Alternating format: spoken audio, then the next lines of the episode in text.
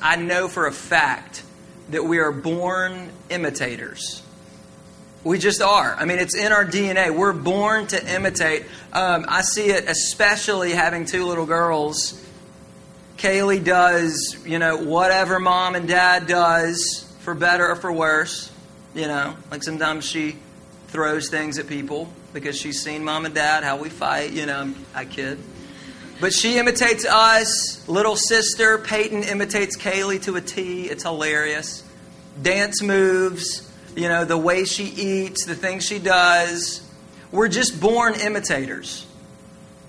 And that's a good thing, but it can be a bad thing because of this. Concerning these topics, the culture is happy to throw us things, people, uh, ideals, to imitate. That's what it does. And it's very happy to set us up with those things. And, and even though we see them crash and burn all the time, be it a stupid episode of The Bachelor or whatever, we see it crash and burn. We see culture's ideas of how to do relationships crash and burn, yet we're still told that that's what you want and, and that's what you need. And so we continue to imitate. Well, last week we began a series on relationships, primarily these three things about relationships. But we began this series because I'm absolutely convinced that if you really know what you were designed for and how all of these relationships should look, I'm convinced that you'll thrive because you will bear God's true image and you will expand the garden as we were intended to do from the beginning of time. And even though there's a lot of varying opinions when it comes to relationships, we talked about some of those last week. On one hand, you have people who are going, relationships are a burden. I don't want relationships. They're totally optional. They cut into uh, into me time, and so they're bad, bad, bad. We hate relationships. Yay for single liberty, do our own thing. And then on the other hand, through music and, and any other form of media you can think of, we worship relationships. We think we have to have relationships. We find our value in relationships. So even though there are varying opinions of that, we can make some sense out of what God says about relationships. Remember, we looked in the passage there in 1 Peter where Peter's going, hey, through God's word, you've been given everything that you need for life and godliness. And we either believe that or we don't. We either believe that in the fullness of the gospel, as He's revealed it to His people, in God's Word, we've got everything we need to pursue godly living. And so, what we examined in small part last week is this God created us, and He created us to be relational people, relational beings. Why? Because He is a relational God. So, the reason that any relationship exists, any relationship, the reason it exists is to exalt or magnify or make big God. So, we do have a framework in the scriptures when it comes to all relationships, even if we've made a few up in the recent couple of hundred years, like dating, which we're, which we're getting to. So, where does all that leave us? Where does all that leave us? Well, before we jump into uh, behaviors such as how we relate to certain people or the opposite sex, or before we get into the X's and O's of relationships, here's what we've got to understand. We've got to understand what makes us tick. We've got to understand what makes us do the things that we do, what makes us feel the things that we feel, what makes us behave the way that we behave. We've got to understand that before any rational conversation about dating or sex or marriage can take place. We've got to understand what makes us tick. Ladies, why do you cry when a dude doesn't come through on the thing that he promised? Dudes, uh, why do you every day position your desk in a, cert- in a certain way near that one girl because you're convinced that your horrific Axe body spray is going to, you know, go across her nasals and she's going to go, marry me, you know? It's chocolate Axe body spray. Marry, take me now, you valiant knight of chocolate. I don't know. But why do we do these kind of things? Um, why do you wake up two hours early to make sure the hair and the makeup are, are perfect? Why does hearing that song make you feel a certain way? Um, why does in one weekend this person can make you feel like you're absolutely on top of the world? And then the very next weekend, you're tweeting the corniest of Taylor Swift lyrics, you know? You're hating life, I want to die. And, you know, the weekend before, it's just Instagramming, like, I'm in love. And I don't care who knows it, you know? I mean, what makes us, what brings out these emotions and these desires? What makes us do the certain things that we do when it comes to relationships? Well, the Bible has an answer for why we do the things that we do. And it's from no other than the master teacher himself, Jesus. I want you to turn in uh, your copy of God's Word to Luke chapter 6. I'm just going to read two verses, verses 43 to 45. Three verses. Luke chapter 6, verses 43 to 45. Because I'm so sweet and nice and awesome during the series, I will also have it up on the screens, okay, for you slackers uh, who did not bring your Bible. Because it's heavy, you know, it's that's, that's nine ounces, and that's heavy. So, Luke chapter 6, verses 43 to 45. For no good tree bears bad fruit nor again does a bad tree bear good fruit, for each tree is known by its own fruit. For figs are not gathered from thorn bushes, nor are grapes picked from a bramble bush.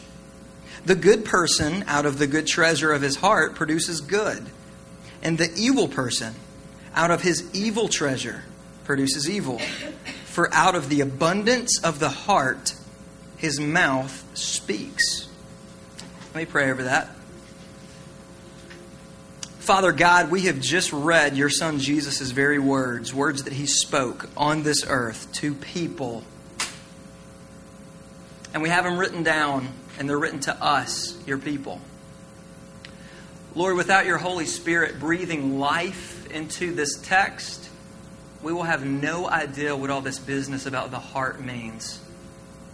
We will have no idea what it means uh, to, to bear good fruit, and, and, and the heart is the wellspring of life, and all of these concepts, Lord. May you open up our hearts. May you begin tonight even to create new hearts, give heart transplants, make, make stony, hard hearts into, into soft hearts of flesh. Will you open up your word to us? Open up our minds so that we can understand it and see how it plays out in every relationship that we share here on earth. We love you and we ask these things only in Christ's name. Amen. All right, I want you to listen to something real quick, all right? You got to listen, it's about a minute long. I want you to listen to this.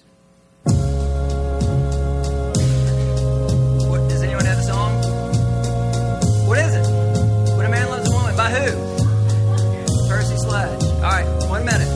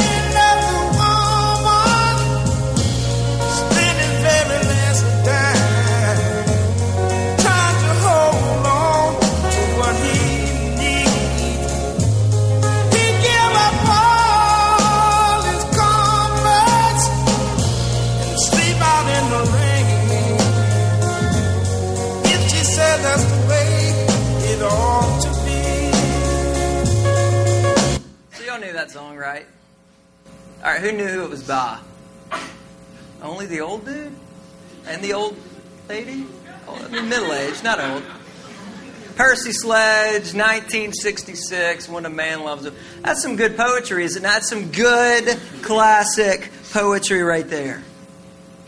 But think about it. I mean, doesn't he nail it? I mean, I'm telling you, this dude is preaching truth left and right all through it. Listen what he says about, I mean, he's talking about this, this force I mean, this thing, this, this, this thing in your gut that draws you to something that's just all consuming. I mean, he says, can't keep his mind on nothing else. Uh, he would sleep out in the rain. So he's talking about this, this very real thing inside of people. It's very real. We don't have to downplay it. It's real. It's this, this desire, this passion. He's talking about being all consuming. I mean, it's just wrecking this dude's world. He goes on to say this if she's bad, he can't see it. In another verse, uh, good old Percy, he says, If she plays him for a fool, he's the last one to know. Love and eyes can't ever see. Love and eyes can't ever see. And with that lyric, my friends, he nails our problem. Certain desires and certain urges and certain passions that are within us, they blind us. Now, this wasn't a new concept in 1966 when old Percy Sledge penned this tune. In fact, the prophet Jeremiah tells us about this very thing in Jeremiah chapter 17, verse 9, when he pens this The heart is deceitful above all things and desperately sick. Who can understand it? Dang. You don't see Hallmark selling that real talk, do you? Can you imagine giving a card to your Valentine? Dear Valentine, your heart is sick. you know? Like, okay, we're done. You, you, don't see, you don't see this kind of a card in Hallmark. And yet, this is what the truth of God's Word seems to say about our natural condition. You see, this is what our text in Luke is telling us. Our text in Luke, and, and, Jesus is teaching this, and he's a master teacher and a master illustrator. And here's what he's doing he's saying something very obvious to his listeners. A lot of the times we approach scriptures and say, Oh, that's not my language. Wow, it's so hard. It's really pretty easy. He's, he's basically saying this um, If you plant an apple seed in the ground, and it takes root and it starts to grow, don't expect cotton on its branches. You're probably going to expect apples. I mean, this is just a very basic illustration that he's given. Why? Because the fruit, the behavior, the, the things that we actually do, the pictures that we actually post, the things that we actually put on, the way that we view ourselves, the way that we treat others, the behavior, the, the, the stuff that we see, over here on the branch, it's directly related to the root, to the seed. That's the illustration that the Bible gives time and time again to tell us what drives our life. What, what the steering wheel of our life is called our heart, not just the organ. This is how the Bible refers to the, to the real us, not just the outside, but the real us. It's, it's, it's the heart. So, what I'm suggesting, what Jesus is suggesting, is that we live out of our heart. That's what makes us tick and do the things that we do. That's what makes us get emotional over a certain song. That's what makes us cry over that guy. That's what makes us cry over that girl. Out of the heart is how we live, it's what makes us tick. So here's where we're at. We've got these real desires, they're very real um, and they're very hardwired into us. They're very powerful, and yet there's something in our hearts that's missing. We're missing the means to make sense of these relationships. We know we want them. We know we were designed for them. There are things about our lives that draw us to them, and yet in our own heart of hearts, we're missing the means to do them rightly. Uh, a couple of years ago, some of us did the old Memphis in May triathlon. How many of you in the room did that? A few of you, yes. It sucked. Uh, but I did it, and it was great. And it was, kind, it was kind of the pansy version. It wasn't like the mile swim and the blah blah and the thing. It was like the sprint triathlon, which is code for like, yeah, you're not really athletic, but come on out. But anyway, I did it. It was fun. And I mean, you know, you're burning. It's early in the morning, which I love the mornings. No. Uh, so I get up and I had had like a bagel with peanut butter on it to, you know, carb up. I was going to Michael Scott it and eat a bunch of fettuccine right before the race, but I decided not to. Um, So you go through this race and you're just burning like 3,000 calories because you know you're swimming, you're biking, you're running, and this and that. At the end of it, I am famished. I'm starving. In my gut is an urge and a desire to consume any food that's in front of me. So they have the uh, the athletes tent over here, which you know I've spent a lot of time in the athletes tent in my days. Um, so they have the athletes tent, you know, with all this food. And I go to it, and there's a very real and powerful force within me. It's very real. It's called hunger. And this hunger didn't it didn't direct me on how to make healthy choices. It just went eat. So you know, I'm like turning to the Hulk, just throwing people and small babies aside. Give me, give me the ice cream. You know, whatever. Just going for any kind of food that I can. And the illustration is this: each of you have a desire in you. You have a desire for companionship. You have a desire for real, meaningful relationship. You have a desire for romance, even. But that desire, in and of itself, without knowledge, without truth, doesn't inform you concerning how to make healthy choices. Just like when I was hungry, it wasn't like, well, whole grain wheat only. It's like food, you know, get whatever you can. And this is where so many of you guys get tripped up and you fall into sin is that there's an urge and a desire in you, and it's, and it's a real one. And yet it's not coupled with knowledge, it's not coupled with the truth. God's word speaks into this. Proverbs 19:2 tells us, "Desire without knowledge is not good." Isn't the Bible just awesome? That's simple. You don't, you don't need a Greek New Testament to get that. You don't need to go, well, the Bible's so hard. No, no. Desire without knowledge is not good. It just plain tells you that. You know what this means? Here's what it means doing relationships well doesn't come out of good chemistry.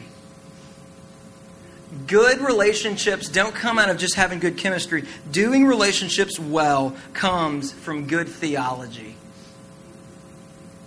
So the heart wants something, but it lacks the ability and the knowledge to rightly obtain it. So, what does it lack? Well, I'm going to tell you a lot of things that it lacks, but I'm going to leave you with one tonight.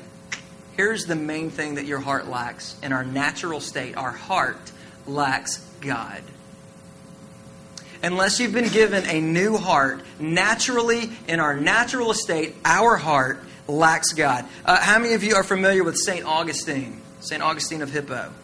Not like the thing at the zoo, Hippo, but St. Augustine. St. Augustine, one of the greatest Christian thinkers in the history of the world. I don't know if you knew this about St. Augustine. He was a bit of a, of a frat boy, he was a bit of a party dude. He really, really was. And when he was in his early 40s, he wrote an autobiography. It was called Confessions. So, really, St. Augustine's like the first usher, okay? So, he, he writes this thing. He writes this thing called Confessions. Now, listen. He's in his early 40s, and he had lived a pretty rock and roll lifestyle. And here's what he basically concludes all of his sexual escapades, all of his going out in this riotous lifestyle, it was nothing more than a misguided search he comes to this conclusion in his early 40s. He, he was searching for happiness and acceptance and joy and truth.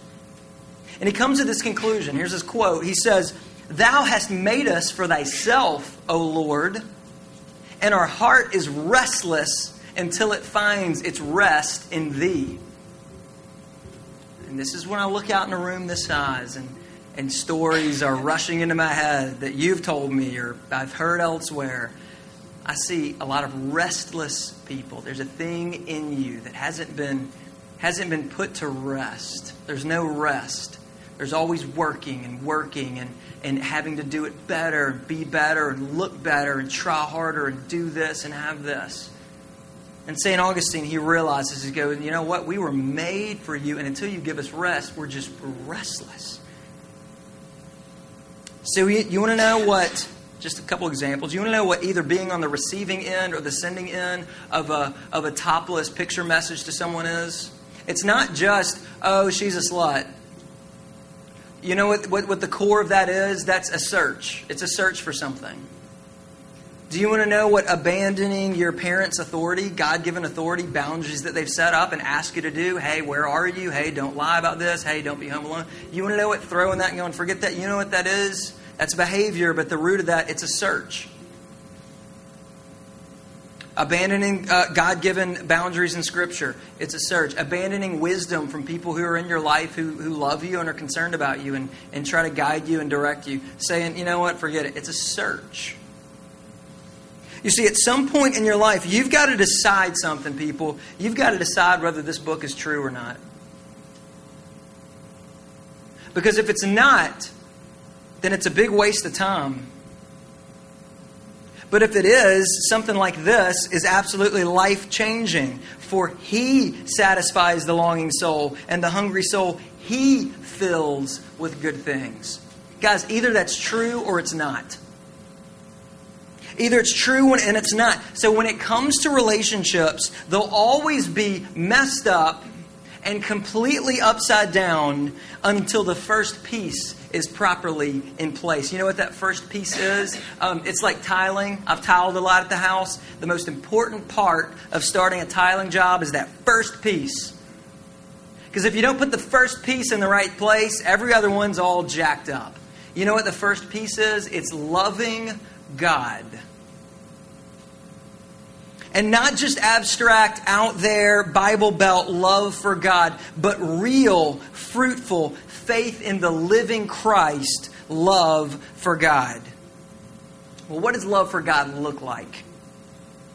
What does love for God through Christ look like? Well, let's end with a wedding illustration.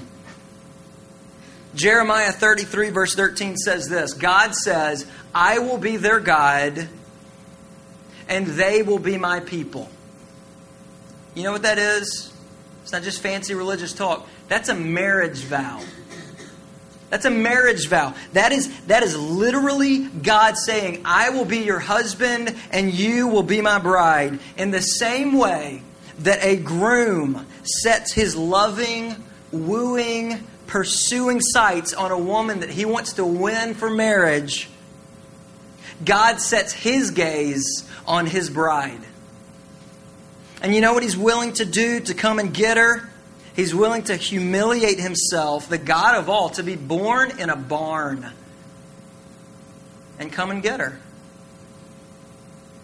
Does a bride not love a groom who does that? Does a bride not love a groom who sacrifices everything to come and get her? Does she not then follow that groom? Does she not submit to this groom, understand what this groom has done for her? You see, when you have that picture of the King of Kings, you want to submit to him. You want to commune with him. You want to love him.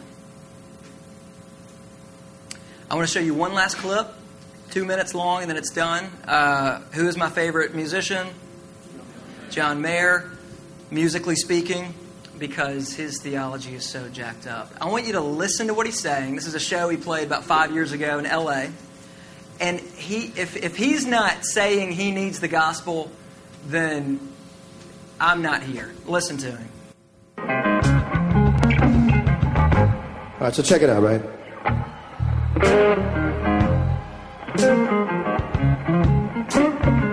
I've tried every approach to living. I've, tried, I've tried it all. I haven't tried everything, but I've tried every approach. Sometimes you have to try everything to get the approach the same, but I tried it all. I bought a bunch of stuff. I went, no, I don't like that. I kind of came in and out of that a couple times. Thought I would shut myself off. I thought maybe that's cool. Maybe that's what you have to do to be a genius is you have to be mad. So if you can get mad before the word genius, then maybe you can make genius appear, right? That doesn't work either. And I'm I'm in a good place. I pace myself pretty well. I'm 30. I've seen some cool stuff. Made a lot of stuff happen for myself. I made a lot of stuff happen for myself, right? That's a really cool sentence when you're in your 20s. I made it happen for myself, right? But all that means is that I've just somehow or another found a way to synthesize love or synthesize soothing or you can't get that. And what I'm saying is I've messed with all the approaches except for one. And it's going to sound really corny, but that's just love. That's just love. I've done everything in my life that I want to do except just give and feel love for my living. And I don't mean like a Roman candle firework Hollywood hot pink love. I mean like I got your back love.